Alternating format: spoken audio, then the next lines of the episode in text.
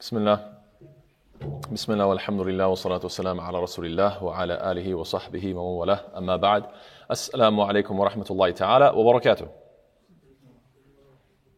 This message is very full. That was a very weak response. Assalamu alaikum wa rahmatullahi ta'ala wa barakatuh. Alhamdulillah. How's everybody doing? Alhamdulillah. Barakallah fikum. Jazakallah khair. So, uh, inshallah, today we're continuing with hadith number 18, and this hadith comes from two different uh, uh, ashab, sahabiyan, you could say, two different sahaba. They are uh, Abu Dhar, uh, anhu, and Mu'adh bin Jabal, anhu. And, you know, they have differences in terms of strength of the chain of narration, but together, collectively, uh, they become stronger. And this hadith goes as follows. The Prophet ﷺ said, what? اتق الله حيثما كنت وأتبع السيئة الحسنة تمحها وخالق الناس بخلق حسن. That اتق الله حيثما كنت. Have fear of Allah wherever you are. وأتبع السيئة الحسنة. That follow up a bad deed with a good deed. تمحها. It will, it will erase it and wipe it out. And وخالق الناس بخلق حسن. And have good character. This is a very comprehensive hadith. It, subhanAllah, covers many different big, broad topics. It is very comprehensive advice that you can give to somebody, and we will see how it uh, comes together, inshallah ta'ala. So the first portion of it, ittaqillah haythuma kunt. Uh, taqwa, the first question comes from, where does this word taqwa come from? It actually comes from the three trilateral root of waw, uh, qaf, ya, wiqaya. Wiqaya means protection, and uh, yattaqi means self-protection, right? It's the eighth pattern, if you will. Anyway, it's, it's one of the patterns in Arabic that implies self-protection. And so the idea is that self-protection or self-preservation. So when somebody says ittaqillah, it means protect yourself or preserve yourself or keep yourself guarded from Allah subhanahu wa ta'ala, well, more specifically from the wrath of Allah ta'ala, from the punishment of Allah subhanahu wa ta'ala. In other words, what it means is that shield yourself from Allah's punishment by performing the obligations and avoiding the prohibitions. Now, obviously, Allah ta'ala is not maliciously looking for someone to punish. If Allah ta'ala wanted, He would punish all of us, no problem. The issue is that do something that will protect yourself from what? Deserving it. That's the whole idea. That obviously Allah Ta'ala is going to give those who do evil exactly what they deserve. So behave in such a way where what you deserve is good instead of evil. That's the idea here. And now the word haythuma means wherever, but it could also be in, understood as whenever. And when you bring these two together, ultimately the implication is in whatever condition you're in. So have the protect yourself from Allah or guard yourself or have fear of Allah Ta'ala in whatever condition that you are in. Haythuma kunta. Uh, kana yakunu. Uh, so uh, kunta is the past tense of wherever you were, meaning wherever you are. Now, what does this mean in whatever state that you're in? There's many different ways of interpreting this. Uh, some of them, for example, are when you're with people versus when you're alone. Try to have the same level of taqwa, whether you're with people or whether you're with all, all by yourself. Try to still have that same level of taqwa of Allah. Or another interpretation is what? When you're in prosperity versus when you're going through trials and difficulties. Whether they be financial, physical, emotional, whatever the case is, always try to have the taqwa of Allah. Never allow yourself to say, oh, I have lots of money, therefore I can break all the rules. Or I have no money, I'm going through hardships, therefore I can break all the rules. Or whatever the case is. So try not to allow these circumstances to shift your core values. And another perspective, another perspective is what? That uh, fear Allah Ta'ala, whether you are around righteous people or around evil people, whether you're in good company or bad company, try to maintain that fear of Allah Subhanahu wa Ta'ala. We know that obviously if you're alone, you might feel like, well, nobody's watching, but no, obviously Allah Ta'ala is watching. Or when you're with bad people, the influence might be such that you start to behave like them as well. And so we should remember that the ultimate objective is to be somebody who your values and your core principles are so fundamental and so firmly rooted that they aren't going to become malleable according to your environment. That's the main objective. You don't want your core values and principles to be malleable based on your environment. They, they should be something that is firm and fixed, inshallah ta'ala. Allah Ta'ala mentions in Surah An-Nisa, uh, بعد أعوذ بالله من الشيطان الرجيم يستخفون يستخفون من الناس ولا يستخفون من الله وهو معهم إذ يبيتون ما لا يرضى من القول وكان الله بما يعملون محيطا uh, they conceal their evil deeds and their uh, intentions from the people, but they cannot conceal them from Allah subhanahu wa ta'ala. He is with them when they spend the night in such, doing what is not pleasing to Allah subhanahu wa ta'ala in speech. When people spend all night talking about this, that, and the other, backbiting, saying all sorts of evil things, yeah, you might think that you can keep that private from the masses, but you cannot keep that private from Allah Ta'ala, and Allah is ever all encompassing of what they do. So subhanAllah, Allah Ta'ala is warning you of this type of behavior. And there's a specific dua, it's a very, very beautiful dua that the Prophet ﷺ made. It's part of a lengthy hadith, uh, which is found in Sunan an-Nasa'i. It's a Hasan hadith, but one portion of this dua, I don't want to go through the whole thing, one portion of this dua is so beautiful, it's, وَأَسْأَلُكَ خَشْيَتَكَ فِي الْغَيْبِ وَالشَّهَادَةِ beautiful dua that the Prophet is asking what? Oh Allah, I ask you that I have your fear, that I fear you both in privacy and in public. In secret and in public, I, oh Allah, give me your khashya, khashyatak. Give me your, the fear of you and the awe of you and your reverence, whether I am in public or whether I'm in private. Ya Allah, I want to have that khashya, that fear and that awe of you in all states. Now, when it comes to this concept of taqwa, one beautiful thing that Surah Shu'ara does an amazing job of doing is that Surah Shu'ara in particular, it demonstrates that taqwa was the central call of all anbiya. All anbiya and Allah Ta'ala you know, gives the case study of so many different anbiya in this particular surah. So you find that Allah Ta'ala says at the, near the beginning of Surah Shu'ara and then it continues throughout. So for instance you have وَإِذْ, وَإِذْ نَادَى رَبُّكَ مُوسَى أَنِ ائْتِ الْقَوْمَ الظَّالِمِينَ قَوْمَ فِرْعَوْنَ أَلَا يَتَّقُونَ and mention when your Lord called Musa alayhi saying, go to these wrongdoing evil people, the people of Fir'aun, will they not fear? And the implication is, will they not fear Allah? But the name of Allah Ta'ala is not mentioned.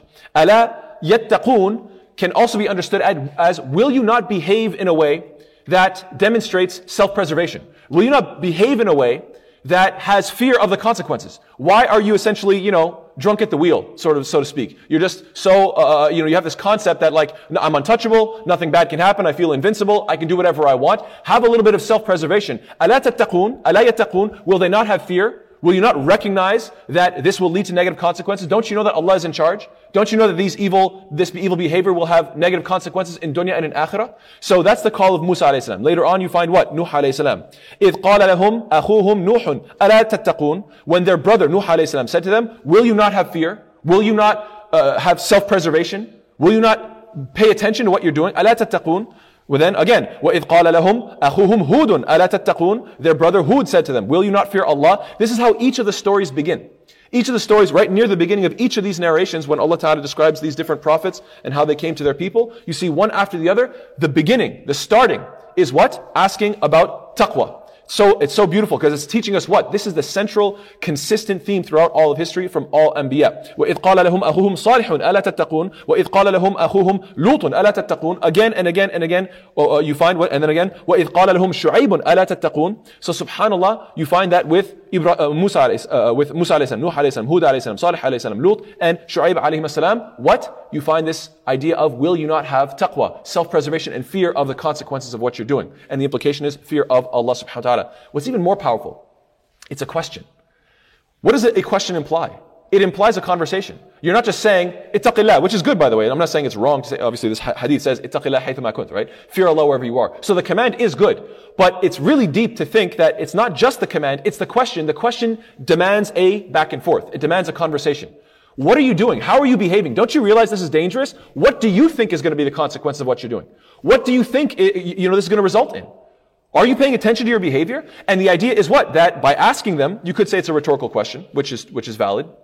But at the same time, you could say that it's uh, uh, uh, as well uh, a question to genuinely bring up a conversation and to actually go back and forth and really get into the person's head and make them consider themselves what are they doing and how are they behaving. Abu Darda, radiallahu anhu, he says something, تمام التقوى أن يتقي الله العبد حتى يتقيه من مثقال ذرة وحتى يترك بعض ما يرى أنه حلال خشية أن يكون حراما حجابا بينه وبين الحرام. That Abu Darda, anhu, he says that the part of the perfection of taqwa is that the slave of Allah, he fears Allah to the point that he fears Him regarding even the smallest of things, and even to the point of leaving that which he knows to be halal, uh, out of fear that it could possibly be haram as a barrier between him and the haram. And actually, I just had a, a class with some of the students, and we were talking about some of these uh, uh, hadith, where, you know, uh, for example, uh, there's a narration of Umar ibn al-Khattab, anhu, he was mentioning how one time he saw a bunch of people from a distance and they, they were around a fire. And instead, instead of saying, Ya Ahl nar, because you see, Ya Ahl nar doesn't sound very nice. He said, Ya Ahl daw, right? Because he didn't want them to be offended. If you say, Oh, people of the fire, it sounds like you're saying, Oh, people who's going, who are going to hell, right? Ahl nar is a term that is well known to mean people of the hellfire, right? So instead of saying, Ya Ahl nar, even though there are Ahl nar, there are people around a fire. But instead of saying, he said, Ya Ahl al O people of the light, right? So he's trying to be polite. We know the famous narration of Al-Hasan wal Hussein, radiallahu ta'ala anhuma. They were once uh, making wudu. They saw a man making wudu in an imperfect way. And so say, they have all the right in the world to just say, that's wrong. But because they're younger, he's older, they feel embarrassed. They say, Uncle, Uncle, please tell us, which one of us is doing it better? And then, am I doing it right? Am I doing it wrong or is he doing it wrong? Who's doing it wrong? So they both competed to do it. And then the man, he was smart enough to say, you know what guys, I think I'm the one doing it wrong. So subhanAllah, he had the humility, but they approached it in the most humble of ways. SubhanAllah. So it's very, very beautiful. So the idea is what? That sometimes you leave off things that even though you're in the right, but just out of fear of Allah Ta'ala, this is the perfection of taqwa. What are the results of taqwa? having this fear of Allah Ta'ala. SubhanAllah, the Quran is very clear about this concept. It talks about it a lot. So I'm going to go through, you could say, the top 10 beautiful things, the results of taqwa. And I'll go through these quickly, inshallah ta'ala. Number one, you can benefit from Allah's guidance. And what is the implication? You will not benefit from Allah's guidance if you have no taqwa. And that's why Allah Ta'ala begins Surah Al-Baqarah, ذَلِكَ الْكِتَابُ لَا رَيْبَ فِيهِ هُدًى لِلْ لِلنَّاسِ لَا هُدًى لِلْمُتَّقِينَ this is only guidance for who? This Quran, there's no doubt in it, but it's only guidance for the muttaqeen. Why? Because if I give you the best instructions, but you don't care about instructions, it's not going to have any benefit. Only if you're genuinely interested in getting good instructions. You want to protect yourself. You want to live a good lifestyle. And then I hand you the best instructions. You'll say, oh, let me read this. But the person who reads all the best instructions, all the best advice, all the most, the most amount of wisdom, but he couldn't care less. He has no ability to protect and stop himself from evil. He just jumps into every evil. He jumps into every desire. Even if he knows everything that he's doing is wrong, he doesn't care. He won't do anything. So this will only have benefit for the people of taqwa. That's number one. Number two is what? Allah will accept your deeds. In other words, if you don't have taqwa, your deeds will not be accepted. Allah says, إنما يتقبل الله من المتقين. Indeed, Allah only accepts from those people who have taqwa. Allah Ta'ala will give you discernment in life. You know, sometimes you have to make decisions and you're not sure, should I do this, should I do that? I wish I had more clarity. Allah Ta'ala says, يا أيها الذين آمنوا إن تتقوا إن تتقوا إن تتقوا الله يجعل لكم فرقانا. Oh, you have believed, if you fear Allah, if you have taqwa, of Allah Ta'ala, He will grant you a criterion. He will give you clarity in your decisions. Allah Ta'ala will be with you. And this ma'iyya means like with you in support and so on and so forth. Allah says, In Allah ma'alladhina taqaw. Allah is indeed with those who have taqwa. Allah says also that He gives His support, allegiance and loyalty. Allah says, uh, Wallahu waliyul muttaqeen. Allah will give His allegiance and be the protector of those who have taqwa. Allah will give you His love. Allah says what? Uh, uh in Allah yuhibbul muttaqin. Subhanallah, so many ayat. And number seven, Allah Ta'ala says what? He will give you a way out out of difficult circumstances. وَمَنْ يَتَقِ اللَّهَ يَجْعَلْ لَهُ مَخْرَجًا Whoever fears Allah, He will give him a way out. He will find for him a way out of whatever circumstances you are in. Allah Ta'ala will make things easy for you. وَمَنْ يَتَقِ اللَّهَ يَجْعَلْ لَهُ مِنْ أَمْرِهِ يُسْرًا Whoever has fear of Allah, He will make for his, his matters, He will make them easy for him. And in the end, you will always be victorious. Allah says, نَحْنُ نَرْزُقُكَ وَالْعَاقِبَةُ لِلتَّقْوَى We are the ones who provide for you, and the best of outcomes in the end is always for a taqwa, for the people of righteousness. That's number nine. And finally, number 10, all those are, are, have to do with dunya. From one to nine, all has to, has to do with dunya. Number 10 has to do with the akhirah, which is what? In the akhirah, your sins will be expiated. You will be entered into paradise. Your rewards will be magnified and in, in, enlarged and magnified, and you will be close to Allah Ta'ala. Allah says, وَمَن يَتَقِ اللَّهَ يُكَفِّرْ عَنْهُ سَيِّئَاتِ وَيُعْظِمْ لَهُ أَجْرًا Whoever fears Allah, He will remove his misdeeds and He will magnify His reward. Allah says, إِنَّ, إِنَّ لِلْمُتَّقِينَ عِنْدَ رَبِّهِمْ جَنَّاتِ النَّعِيمِ Indeed, for the righteous, they will be with their Lord in the gardens of pleasure. And of course, Allah says at the end of Surah Qamar, إِنَّ الْمُتَّقِينَ فِي جَنَّاتٍ وَنَهَرٍ فِي مَقْعَدِ صِدْقٍ عِنْدَ مَلِيكٍ مُقْتَدِرٍ That indeed the righteous will be among the gardens and rivers in the seats of honor uh, near the al-malik, uh, malik, meaning the king and the sovereign, and muqtadir, the perfect in ability, close to Allah subhanahu wa ta'ala. So these are the benefits of having taqwa. And keep in mind, this doesn't mean you have to do things that are above and beyond. Give all your money away and live like an ascetic and like, you know, just, you know, stay up all night and fast all day. No, we're not saying, we're saying just have the ability to try your best to stay away from evil. Try to stay within the limits of Allah. Halal, uh, fard, try to do your fara'id, try to do your obligations. And when it comes to evil, try to stay away. This is having taqwa. So it's not something that is impossible to achieve. You might say to yourself, oh, but I am going to make some mistakes. That's true. So what do you do when you make mistakes? The second part. Now, since inevitably you are a human being, you will make mistakes. Part two of the hadith says what? Follow up an evil deed with a good deed and it'll wipe it out. This is uh, how do we know that this is the case? Because Allah Ta'ala mentions it in the Quran. Allah says, إِنَّ الْحَسَنَاتِ يُذْهِبْنَ السَّيِّئَاتِ That indeed good deeds will wipe away misdeeds. So subhanAllah, there are different ways of sins being removed. And these are both mentioned in uh, a very, uh, uh, in, in the Quran. Allah Ta'ala mentions a specific dua. Allah says, ربنا فاغفر لنا ذنوبنا ذنوبنا ويكفر عنا سيئاتنا وتوفنا مع الأبرار. So you notice that there's two, two ways of being forgiven. That, oh our Lord, forgive us for our sins and remove from us, do expiation, takfir, right? Give us the kafara for our misdeeds. So what's the difference here between a kafara and maghfirah? What's the difference between, between forgiveness and the expiation? So, because the ayah mentions both, so clearly there must be a difference. Otherwise, it would be redundant, and the Quran doesn't have redundancy within it. So you always have to, whenever you see something looks like it's two things, twi- uh, uh, mentioning two things you know, just, just repetitiously, always dig a little deeper and you find out, no, expiation implies what? That this is happening through you. In other words, either you do a good deed to wipe out the old bad deed, or you go through a hardship, you get sick, I don't know, your car breaks down, you go through a heartbreak, whatever the case is, whatever difficulty you go through, even the pricking of a thorn on your foot, it is going to expiate some of your sins. So whether it's you doing good or bad happening to you, this is a, a. This is an expiation of the sins. That's regarding you. But Maghfirah, forgiveness, that comes from Allah Ta'ala. And so that's why you ask for it first. That, oh Allah, without me doing anything, just forgive me. And this is purely from Allah's mercy, subhanAllah. So these are two different ways that forgiveness can be earned.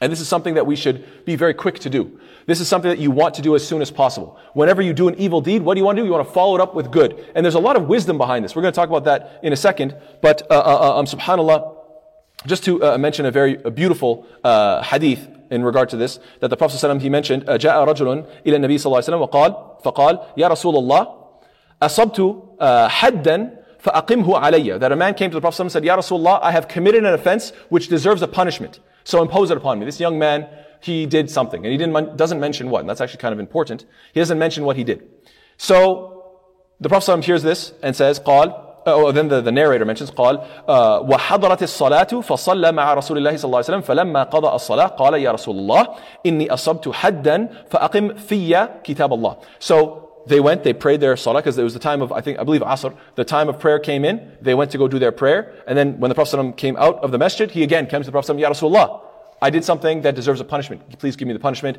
uh, you know, according to the had, according to the punishment of Allah uh, and His Messenger. I want the punishment done to me. So the Prophet says, قال, uh, قال uh, هل, حضر, uh, هل, هل حضرت الصلاة معنا? Did you attend the prayer with us? قال نعم. He said, yes, I did pray with you. قال قد غفر لك. He said, you've been forgiven. So now this hadith, there's lots of commentary on it, but one implication here is that the man didn't mention what sin he committed. And therefore, you know, if there were no witnesses of what he did, and he doesn't say explicitly what he did, it's not the state's, and obviously the Prophet is here acting as the, as the state, on behalf of the state. He is the, he is the government at this point. So, the Prophet it's not the, the, the, job of the state to go searching saying, really, what did you do? Really, is there any evidence for it? Let me get corroborating witnesses. It's not the, the job of the state to go searching for these things. So the idea is that people are going to do sins on their own, and they should seek forgiveness on their own. Now, uh, uh, now, if you do something publicly, then yes, of course, the had is going to be established on you. Because now you're having a very negative impact on society. You are creating the moral degradation of society and so forth. However, if you do something privately, it seems that the Prophet is saying, listen, did you pray? And now I don't know what it was. Was it a major sin? Was it a minor sin? I don't even need to know. Did you pray? Do you feel, you, and clearly the man was remorseful. Clearly he felt bad. And so that in of itself is enough to say what? That, okay, uh, uh you know, uh, inshallah, uh, Allah subhanahu wa ta'ala has forgiven you. Qada, That indeed you have been forgiven. SubhanAllah. So it's very, very reassuring. And there's another hadith that talks about this idea of uh, good deeds wiping away bad deeds. And this hadith is so powerful. It's so interesting because it specifically mentions that there are two qualities which uh, no Muslim person attains them, but he will enter paradise. And they are easy, but few of them actually do it. Uh, uh, uh, uh that few people actually do them. And then, so he mentioned that الخمس الصلاة خمس يسبح يسبح أحدكم في دبر كل صلاة عشرا Wa yahmadu asharan, wa yukabbir asharan. That what you do is, after each salah, just 10 times. Say subhanallah, 10 times alhamdulillah, and 10 times Allahu Akbar, right? So now that's a total of 30 tasbihat, right? And there's five daily prayers. So then that's 150 if you multiply 30 times uh, uh, uh, uh, five, right? And then after that, he says, and then when before you go to bed, 33 times say subhanallah, 33 times say alhamdulillah, and 34 times say Allahu Akbar. Very easy right before you sleep. It only takes like what, a minute or two or something like this. Very, very quick. It's not, it's not difficult. Now, At this point, you've made 250. And then the Prophet says, what? Because every deed is multiplied by 10, right? He says, فَأَيُّكُمْ يَعْمَلُ فِي كُلِّ يَوْمٍ وَلَيْلَةٍ أَلْفَيْن وَخَمْسَمِئَةٍ سَيِّئَةٍ Which of you, in one single day and night, commits 2,500 mistakes? 2,500, right? So you have 150 and then plus the 100, right? You got 250 and then multiplied by 10. So which one of you does 2,500 sins during the day? And then the answer is that, you know, yeah, maybe I look at something I shouldn't look at, maybe, look at, maybe I say something I shouldn't say, but ultimately like 2,500 seems like quite a bit. And so inshallah ta'ala, the idea is what? That this will cover over. And so the Prophet is saying very few people actually do this, but subhanAllah, how beautiful is it that you have this opportunity in front of you to have the tasbih, the subhanallah, alhamdulillah, la ilaha illallah, akbar, and especially just 10, 10, 10, right? Subhanallah, subhanallah, subhanallah, subhanallah, subhanallah, subhanallah, subhanallah, subhanallah, subhanallah, subhanallah. That's 10. How fast was that? And then same thing with alhamdulillah, same thing with Allahu Akbar. It takes no time whatsoever. It's so quick. And yet if you're consistent with it, subhanallah, inshallah, this is a shield that will protect you of your sins. May Allah ta'ala accept from us. Ameen. Final portion of the hadith, inshallah, وَخَالِقِ النَّاسَ بِخُلُقٍ حَسَنٍ That, and that you should treat people in a good behavior. Now, there's so many hadith about good behavior and having good morals. سُئِلَ رَسُولِ اللَّهِ صلى الله عليه وسلم عن أكثر ما يدخل الناس الجنة. That the Prophet was asked, what is the thing that enters people into paradise the most? And he said, تقوى الله وحسن الخلق. That fear of Allah and good character. And then he was asked, what is the thing? سُئِلَ عن أكثر ما يدخل الناس النار. What is the thing that enters the people into the hellfire the most? And what did he say? فقال al-fam wal-farj, the, uh, uh, uh, the mouth and the private parts. In other words, if you can control your tongue and what you say and stop backbiting and, and, and saying ugly things, and if you can control your sexual desires, then you are ahead of the, you're ahead of the masses. You are way ahead of the rest. SubhanAllah, these are the two things that if you can have control over your tongue and control over your sexual desires, then SubhanAllah, you are, uh, you know, light years ahead of everybody else. This is the, these are the two things that the vast, vast, vast majority of people do not have control over. So, furthermore, the Prophet says what? إِنَّمَا بُعِثْتُ لِأُتَمِّمَ مَكَارِمَ الْأَخْلَاقِ Indeed, I have only been sent to perfect good moral character. That this is the purpose of nubuwwah. This is the purpose of sending prophets and messengers to perfect people's character, obviously with Allah, with uh, themselves, with mankind, and so on and so forth. Furthermore, the Prophet says what? أَكْمَلُ الْمُؤْمِنِينَ إِيمَانًا أَحْسَنُهُمْ خُلُقًا Though the, the, the believers who are the most complete in their iman are those who are the best in character. The Prophet also says, إِنَّ الْمُؤْمِنَ لا يدرك بحسن خلقه درجة الصائم القائم. What a beautiful hadith. That the believer, just through his good character, can reach the level of somebody who stands all night in prayer and spends all day fasting. Can you imagine? Can you imagine somebody standing all night in prayer and spending every single day fasting? And can you imagine somebody who's like, yeah, I don't do none of that. you know? I mean, I do my basics, but I'm just, I just have good character. I'm just a nice person. I'm just kind. I'm, I'm considerate. I, I, care about other people. And then subhanAllah, they're getting the ajr of somebody who uh, is doing all of this. And obviously we know that when it comes to the qualities of nifaq, when it comes to the qualities of hypocrisy, you almost always find near the top some of the most clear and obvious examples of nifaq is what? Bad character. So clearly the opposite is true, that being a believer implies, inshallah ta'ala, good character. Now to summarize, because I want to close up and inshallah we'll open up for comments and questions, just a quick summary. You can see these three points as Allah's rights, the rights, your own rights, and then humanity creation's rights. And so what do I mean by this? It's really quite beautiful that number one, think about Allah's rights. Don't cross Allah's boundaries. Have taqwa of Allah. Know what Allah's boundaries are, stay within the boundaries, and you're good to go. Wherever you are, no matter what condition you are, even if you're traveling abroad, hey, nobody's around, I'm not from my hometown, people don't know me here, right? And that's, uh, that happens a lot. When you're traveling and you, you don't know anybody, you think, I could behave, behave in any way. I mean, nobody's gonna know, right? So you, you get this sort of overconfident, uh, or shaitan whispers to you, these waswas that encourage you to do evil. Doesn't matter where you are, have taqwa of Allah, always remember Allah's rights upon you. Then don't forget your own rights. You're gonna fall short, you're gonna make mistakes. But when you make mistakes, don't give up on yourself. Don't embrace the worst qualities that you have. Always prove to yourself that you're a good person so that your guilt doesn't crush you. Because obviously if you embrace your evil, then you're going to find that the, the, the, guilt is going to overcome you and weigh down heavily upon you. If you follow up with a good deed, every time you do a bad deed, if you follow up with a good deed, you make righteousness the overwhelming theme of your life. And perhaps the easiest example I could give of this have you guys ever heard the expression, don't go to bed angry? Don't go to bed angry. Have you heard this? And the idea is that this is usually advice given to couples, right? People get married and then, you know, usually people that are older, they say, let me give you some advice, young man, young woman, let me explain to you. Try not to go to bed angry. Whatever you do, don't go to bed angry. What's the idea here? That even if you go through your day and good things happen, bad things happen, before you go to bed at night, make sure that if there's something negative in your heart, sit down with your spouse, talk it out, and make sure that you guys, you know, smooth it over, understand each other, hear each other out, get, get it all out so that, you know, you're not, you're not holding something in your heart till the next day right? This is very sound advice, by the way. And anybody who's married, old or young, should try to do this as much as possible. Try to clear the air and make sure everything is understood and everybody has, you know, can, can move on. And then, then you can wake up fresh, inshallah ta'ala. Don't hold grudges for days, weeks, months, and it's just poison. And uh, subhanAllah just eats away at the, the relationship and the kids get affected. It's just a mess. So it's much better to sit down and express yourself. And so that, if that's true within couples, think about it for your own self. Think about it from just a purely personal perspective. If you're doing evil deeds, right? It's as if that's, that sort of poison is inside of you, that guilt is building inside of you, this feeling that you're not worthy, that you're evil, that you're a wretched human being. The guilt is crushing over top of you. If you tell yourself, listen, I know I did a mistake, but let me follow up with something good. Let me make some dua. Let me make istighfar. Let me, uh, you know, take a few dollars, put it in the masjid, say, Ya Allah, I know I made a mistake. Ya Allah, forgive me. Let me do something so that every night I'm going to bed, I'm going to bed feeling like the theme of my life is not overwhelming guilt and overwhelming uselessness and, and, and wickedness. Rather, the overwhelming theme of my life is that even when I make mistakes, I follow up real quick with good. So that, that's the theme. That's how I know, that's how, that's how I identify myself. So when you, and then the third one is be kind to others, have good character. And when you look at all three, you realize that when you protect the rights of Allah, and when you also stop doing zulm and evil against yourself and protect your own rights, and when you also do right by others and honor their rights as well, you will earn, inshallah ta'ala, the love of Allah. You will have self-love and actually be happy and content with yourself, and you will be somebody who is loved by the people as well. So this hadith, I hope you guys can see how when it comes together as a package, it's really beautiful. So just to, just to close off, Let's remember this beautiful advice and let's give it to ourselves and others, inshallah. اتق الله حيثما كنت. Fear Allah wherever you are. وأتبع السيئة الحسنة تمحها. Follow up an evil deed with a good deed so that it'll wipe it away. And then finally, وَخَالِقِ النَّاسِ بِخُلُقٍ حَسَنٍ That uh, uh, treat people with uh, good character. May Allah Ta'ala make us of people of taqwa. May Allah Ta'ala make us of those who always follow up evil with good. And may Allah Ta'ala make us of those people of good character. Ameen Ya Rabbil Alameen. So, khairan. Inshallah, we'll open up for comments and questions. Wassalamu alaikum wa rahmatullahi ta'ala wa barakatuh.